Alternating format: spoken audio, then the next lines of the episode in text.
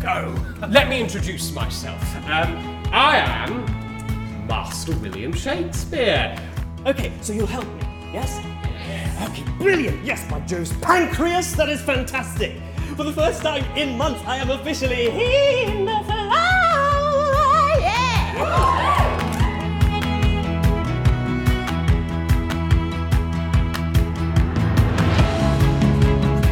Shakespeare Goes Viral is a podcast inspired by Will and Co's project Bard in the Yard. Learn more about Shakespeare's life, writings, and key themes that inspired him. Listen to writer and director Victoria Gartner tell you a story like no other.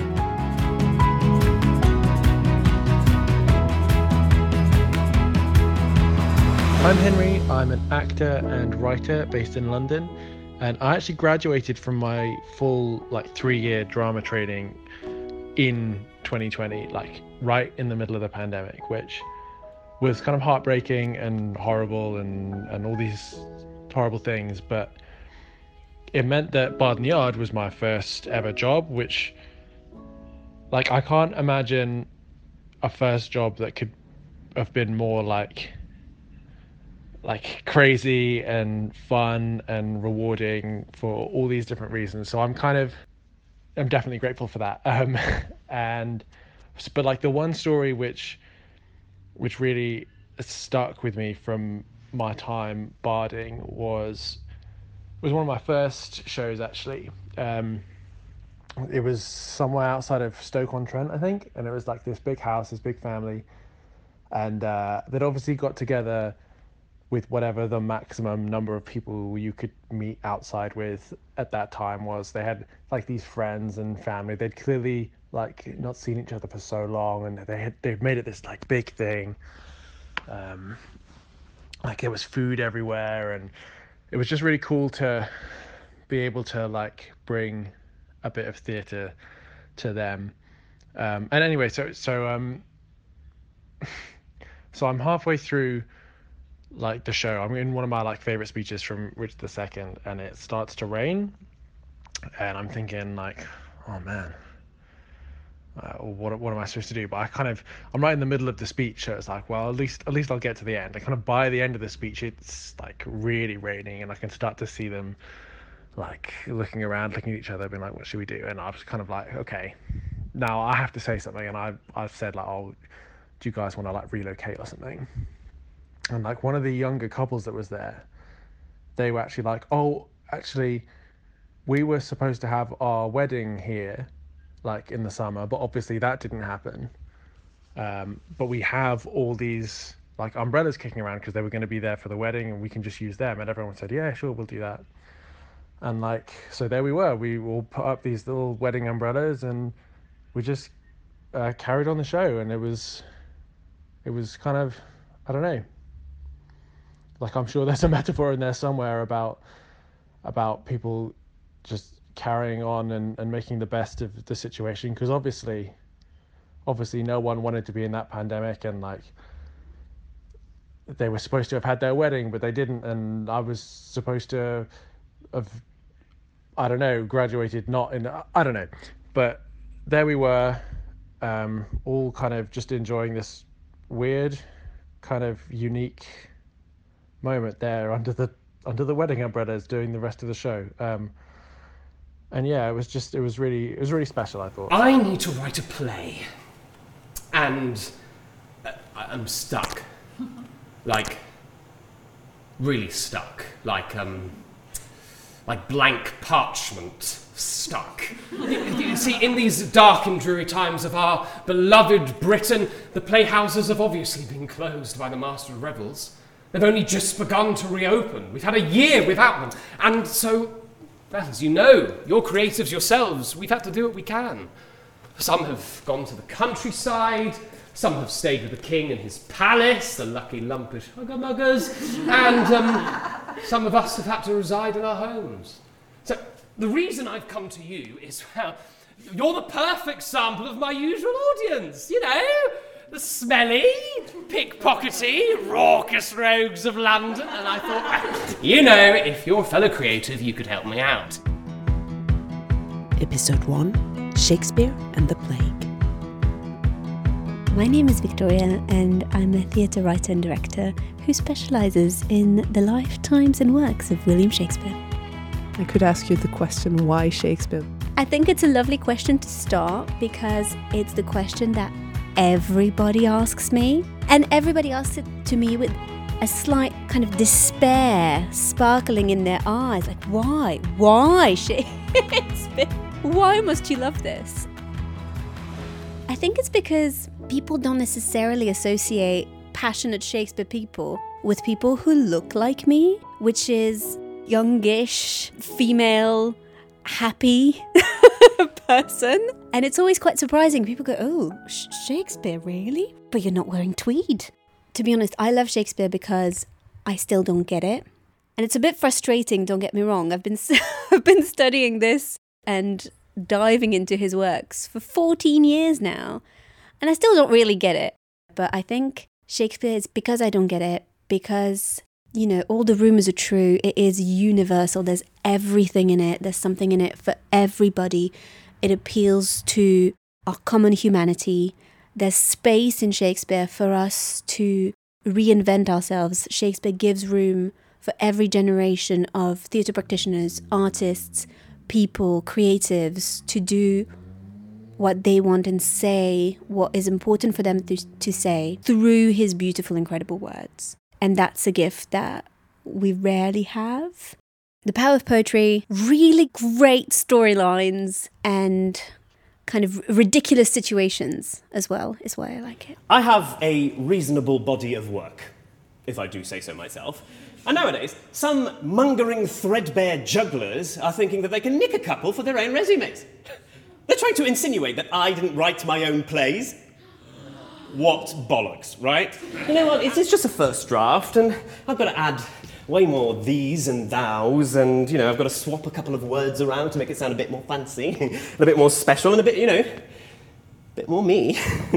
It's one thing to love Shakespeare, read Shakespeare, go to plays, and there's another to start writing plays about Shakespeare and deciding to direct them in London, of all places. Yes, I think the reason why I did that is because I didn't really stop to think about what I was doing. I think if I had been a bit more down to earth, I probably never would have done half of what I've done. The reason I started writing is, I mean, I love writing, and I also felt like there were stories to be told around Shakespeare that were more of an introduction to Shakespeare and to Shakespeare's world for people who might not quite want to sit through 3 hours, for who it's too daunting. Somebody tells you, let's go see a Shakespeare play. It's only 3 hours with 400-year-old words and you mostly won't get anything that's going on, but it will be fun. You might be reluctant. And that's understandable and that's fine. And I was lucky enough to be sat in a Shakespeare play kind of against my will, in a sense that it was mandatory for my studies. I went on the Shakespeare trip and I sat there and thanked the stars I did. But a lot of people don't have that opportunity. And so my plays, the work that we're doing with the company, are really kind of a different approach. It's not 3 hours, it's 1 hour. It's funny, and it's kind of the Shakespeare sandwich. So we promise loads of fun, but also a nice little dose, a nice little kind of mysterious amuse-bouche, if you will, as to what Shakespeare has to offer. The real reason why I actually wanted to read you some of my poetry is because, well, I'm not feeling quite myself recently. Yeah, I mean, a writer with writer's block. And not any writer, London's most prolific living playwright. Did you just say Ben Jonson? Bard in the Yard is a project that emerged through lockdown. And it emerged because I was desperate and very angry. Those two things combined together led me to want to do something. So it was March 2020. And that was the very beginning of the first lockdown here in the UK. And it wasn't fun. It was quite a tense, stressful, anxious time. And unfortunately, both me and my partner got sick with COVID. or the plague as we now call it, and we didn't have a great time of it. And by the time I recovered, everybody had sent me those memes of Shakespeare wrote King Lear and Macbeth in plague quarantine. And I was in bed eating crisps and I was just like, this is not helpful. Thank you. I can tell you're trying to do something nice here, but please don't, because I am very far from wanting to do anything productive because my body is hibernating. People kept sending them to me anyway, and I kept on seeing them on the internet. And eventually I thought, all right, okay, stored it into a little corner of my head. And then things didn't necessarily get easier. And in May, we had moved to the seaside, and I was sat down by the beach and I was thinking, all right, I finally moved to the UK. I always wanted to make theatre in the UK. That's why I moved to this country. I'm finally here. And I've barely been here for 1 second, and now you're telling me that the entire industry is at a standstill and that I might never work again. And that's not okay with me. I'm just not accepting that as a fact. So I thought, you know what? People usually go to the theatre. The West End is usually full. There's still a lot of people out there who love the theatre, who would like to go, but they can't come inside a theatre. So why don't we go to them? Everybody has a little front yard, a backyard, a piece of greenery. Everybody's next to a park, next to a public space. So why don't we go outdoors within the rules, within the guidelines, and perform a play outdoors? And we found the name Bard in the Yard as a team. And after we had found the name, I realized, oh, but that's actually what it needs to be. It needs to be Shakespeare going to your garden, telling you about his life and about how he faced the plague quarantines. Because by that time, scholars had started, doing podcasts and interviews, and everyone on the BBC was speaking about the plague throughout the ages. And that's when I remembered that, wait a minute, Shakespeare wrote King Lear and Macbeth in plague quarantine. And what if, just like me, in plague quarantine, Shakespeare wasn't particularly inspired or creative? What if he had rather bake some bread and, sit on the couch? So we started creating the project, and we knew we had to act quickly because it was May already. We published a call to find some actors, and we were absolutely overwhelmed with responses because, every actor in the UK was jobless at that point. So we auditioned about 500 people. We were lucky that some of them were in a position that they were able to do this because obviously, you're still going to someone's home. Even if you're in the garden, you're still going to someone's home, and that involves a certain level of risk, and not everybody was willing to do that, and that's absolutely understandable. But we found quite a big team. For a lot of them, almost all of them, I think, it was their first solo show. And it really is a solo show.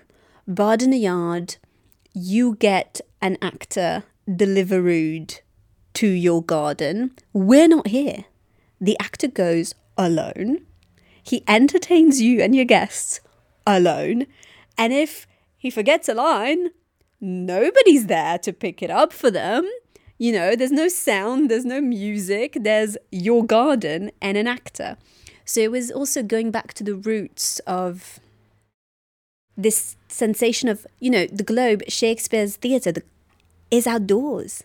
It's outdoors. It's in the middle of the afternoon. It's popular.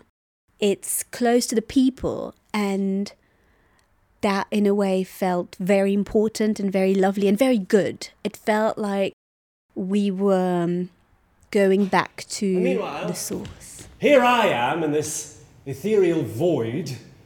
And Why, my one lousy, miserable speech, What if this is it? What if the muse has decided to quit his job and leave for good? What if I'm washed up? No! You say that, but Pip doesn't even want to listen to my 1,194-line poem anymore! Who am I if I can't write? I'm supposed to be the master of creativity. The king of the quill, the top dog, the bee's knees, the bard.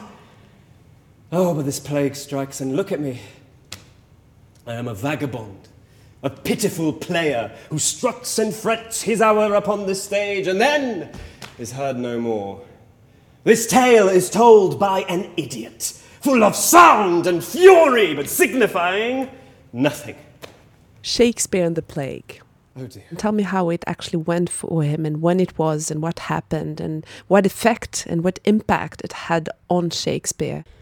I think the first thing that is quite important and very memorable and probably would have had quite a big impact on Shakespeare is that the plague hit the year he was born. So he was the third child of his parents, but the first to survive kind of past infancy. And Shakespeare gets born April 1564. And very shortly after he gets born, we have an entry line in the Chronicles of Stratford-upon-Avon. Here incipit pestis, here begins the plague. It was a really bad year. A third of the population of Stratford-upon-Avon died of the plague. And Shakespeare survived, his family survived, which it's always incredible to think how close the Elizabethans were to death and how we almost didn't have Shakespeare. A lot of his early life, you think, oh my God, he could have switched paths, he could have died, he could have, been stabbed in a tavern brawl like Christopher Marlowe. Like so many things could have happened to him, but didn't. Very first, the year he was born, big bout of plague. And even though obviously you're a baby, they didn't really understand how the plague worked. They did all the wrong things as well. They thought that cats brought it, so they killed all the cats, which obviously is very unhelpful when you're trying to get rid of rats that actually bring you the plague. But they didn't know. It always seemed quite kind of a mystical punishment.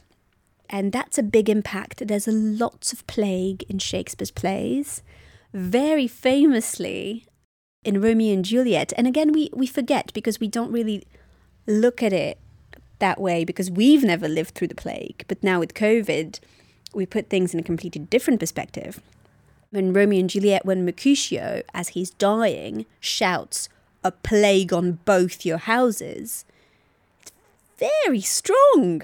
When you step back and think about it for a second, you go, oh, wow. Oh, yeah, he's really mad. Fair enough. But yeah, so then you start kind of seeing all of those little references that are sparkled throughout his works very differently. So he grows up, goes to London, becomes a playwright. But during his career, there's two other big bouts of plague, during both of which theatres close. Because obviously, you can't have a bunch of unwashed people very tightly pressed together in a space when the plague hits. Theatre companies go out of business. They can't even kind of play for the rich people because the rich people are not going to let anybody come into their house or they flee to the countryside. In the first big bout of plague, Shakespeare decides to write some poetry because, he needs to diversify. So he writes... I think it's Rape of Lucrece. Let me check. Oh, there we go. Venus and Adonis and the Rape of Lucrece. Both. Okay, we're good. Oh, there's a lovely bit in Venus and Adonis, actually. But I'll find it quicker here, so I'm cheating. It's inspired by one of his favourite authors, which is Ovid. And it's the story of the goddess Venus pursuing this young, beautiful boy called Adonis.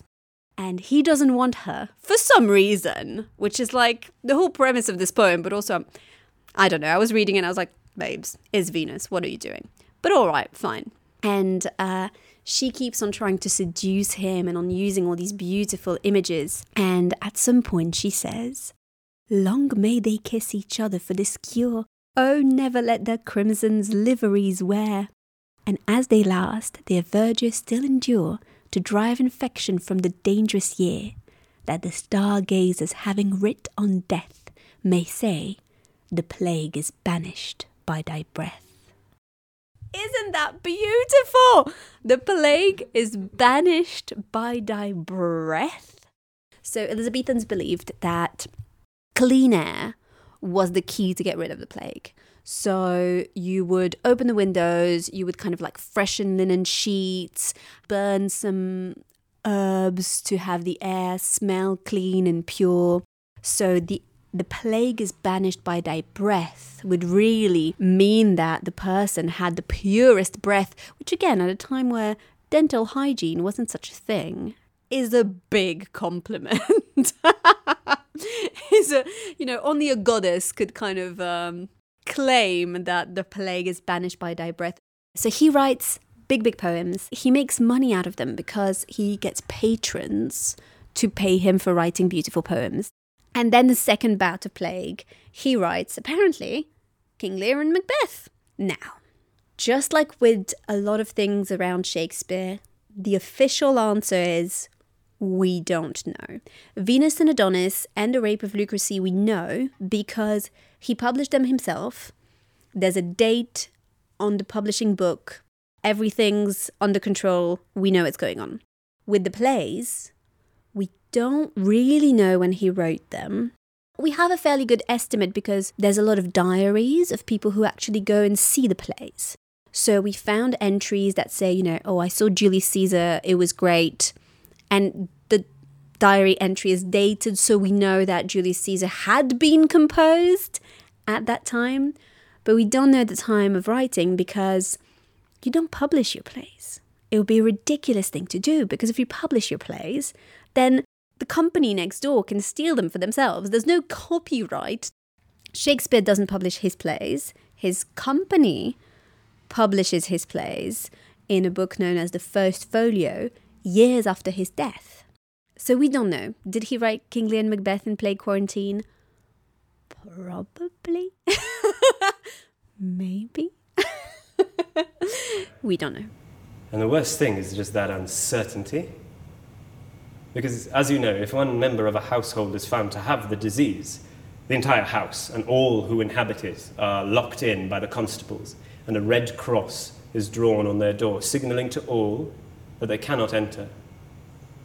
And you can hear the cries of those wretched beings entombed alive in their own houses. You can hear them, you can hear them from the street. Until one day, those cries stop. And that's when you see them. Old, ragged ladies. They enter the premises to search the bodies for signs of life, and failing that, signs of wealth. A poor tribute for such pitiful work. And amidst these scenes, the physicians, cormorant men with their long Venetian masks, go about their gloomy trades to the sound of the knell, the ever-tolling knell ringing for the stacking dead. Alas, poor country, almost afraid to know itself. It cannot be called our mothers, but our graves, where nothing but who knows nothing is once seen to smile, where sighs and shrieks and groans that rent the air are made, not marked, where violent sorrow seems a modern ecstasy. The dead man's knell is there scarce asked for who, and good men's lives expire before the flowers in their hats, dying or ere they sicken. The main thing about Shakespeare is that he never invents everything. So for the histories, for example, obviously he takes events from history. So he inspires himself from Hollinshed's Chronicles mostly, but also other books, and just goes, all right, I'm going to write about King Richard III. The key is also that we have to remember is censorship. In Elizabethan England, if you want to, you know, put on a play, the play has to be approved by the master of the revels. You absolutely can't write about current events because the Queen would cut your head off. So you write about the past in a way that references the present. Now, this is a very thin line to thread because if it's not enough, then you lose your audience's interest because they want to, you know, see and hear things that they connect with. But if it's too clear what you're talking about, then your head gets cut off. So for the histories especially, but also for other plays like Macbeth, Macbeth is all about what happens to you if you dare kill a king. If you kill an anointed king, basically your life will go to hell and you will go crazy and your wife will go crazy and the kingdom will fall into an apocalyptic state and eventually you'll be deposed and killed. So it's kind of always resonating with what's going on, but never quite hitting it on the head.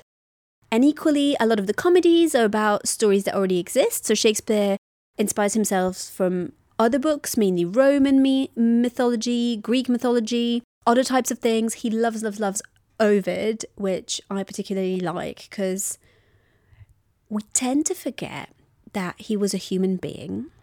You mean Shakespeare or Ovid? Both. We tend to forget Shakespeare was a human being because now when we say Shakespeare, we have this mental image of more of a concept. You know, it's big.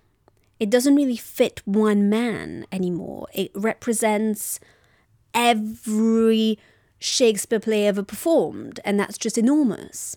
And a lot of people have a hard time accepting the fact that Shakespeare could have been one human being. So there's loads of conspiracy theories and there's loads of, you know, historical theories about who Shakespeare really was, because he couldn't possibly have been a young man from the countryside, the son of a glover. What? I believe that, you know, that theatre can change a person, that it can crack a soul open, wrench it asunder and make it whole again. I believe in this, the common human emotional experience. What makes this time, the plague, so difficult is the lack of contact, of human contact. That's why we built the playhouse round and called it the Globe. As you can tell, I'm not a very subtle man. But we wanted to make it clear that's where you belong. That you could come to the playhouse and see your fellow actor on the stage.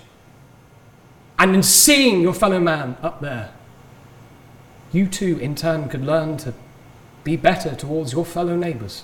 Once you start reading all of it, not just the famous ones, you know, read the other ones as well. And you realise, of course he's a human being. There's various degrees of quality. I feel like it's blasphemy, but I'm going to say it. Not all Shakespeare plays are created equal. Some Shakespeare plays are better than others. That's why we do them. Nobody is going around doing Cymbeline every day. The rumour is that, which I think is actually true, that everywhere in the world at this moment in time, there would be a performance of A Midsummer Night's Dream going on somewhere. Not Cymbeline, not King John, not Henry VI Part Three, A Midsummer Night's Dream. And there's a reason for that. It's because it's particularly good. Just for that reason, I think is very believable that he is one single human being. He also has a way with words. Do you call it style? I think you call it style now. You know, you call it his voice. He has a voice. He's found his voice, his style. How would you describe that voice and style? Because, you know, I only hear words I hardly understand when I hear them in English. Fair enough. Shakespeare's style is quite understatedly witty. We always say if Shakespeare was alive now, he would write TV shows. He wouldn't write theatre, he would write TV shows because his plays are very popular. They're the pop culture of the time, right? So I think if Shakespeare was alive now, he would have written Downton Abbey meets The Office. Absolutely that, but with more murder. Okay, Brown meets The Office meets Downton Abbey. But also meets Friends, Sherlock or Killing Eve, because it's witty, it's smart, it's quick, but it's very popular, is my point. And I think we forget that because now it is a lot of work, you know. We have to face the fact that it is 400-year-old words and no other culture goes around, you know, constantly playing something that was written 400 years ago. But I think the reason why Shakespeare survived, despite the 400-year-old stretch and gap of time, is because he wrote emotions. He was the first to write dialogue that came from the character's emotional state, instead of explaining what the character is doing or advancing the story. Shakespeare's dialogue is profoundly theatrical because it's always about the character's emotional state, emotional journey.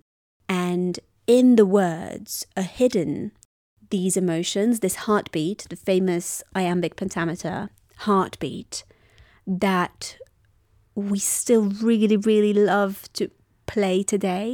I think everybody who likes Shakespeare plays, everybody who likes going to a Shakespeare play, seeing a Shakespeare play, is because ultimately you can feel this heartbeat that's hidden in the words, and something in you that's very primal resonates with that.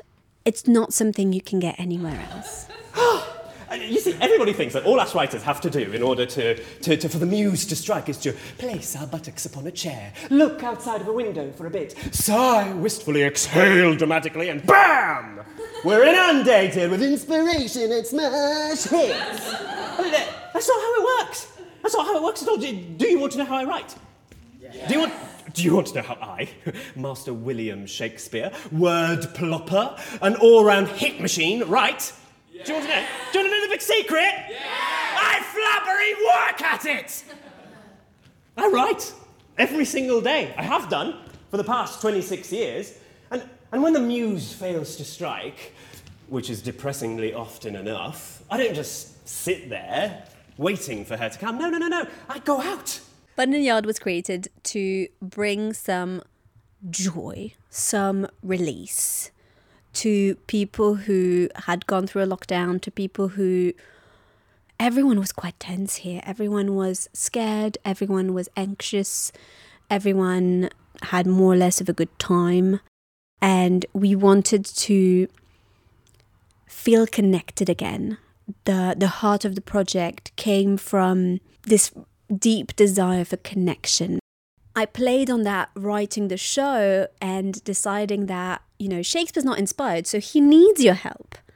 He needs you because the problem with a lockdown and creativity, inspiration doesn't just come because you're staring at a blank wall. Inspiration comes from everything else you're doing in your life, and that thing you see when you go on your daily walk, and this lady with her dog, and the sound of the waves, and it comes from being immersed in life.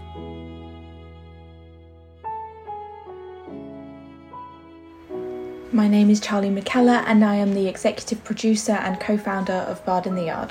Bard in the Yard has been somewhat of a revelation for me in terms of how we produce theatre, how we look at theatre, and how we make it accessible and available for people. I think when we started working on this project, it was sort of out of necessity, and we thought, you know, how can we bring theatre in these times when everything's closed, there's no theatres open, everyone has to stay in their homes or keep to maximum of 6 people. And it just developed from there, and I think we weren't ever expecting it to reach the levels that it did, and just over time there was more support. We started getting reviews from The Guardian, The Telegraph, you know, and all of these big sort of news outlets. And it's just really, really made an impact on how I think that people view theatre as well. You know, we're used to having to travel to London, spend hundreds of pounds staying overnight, and this has brought it home. This has made it accessible to people who never would have been able to see this sort of show. We've just done some up in North Yorkshire and rural locations down south, and I just think it's such an insight into the way that theatre could be if we started thinking about what's really important, which is the audience and the actors and the connections that we make. And I think that's a really important thing that I've learned throughout working on Bard in the Yard.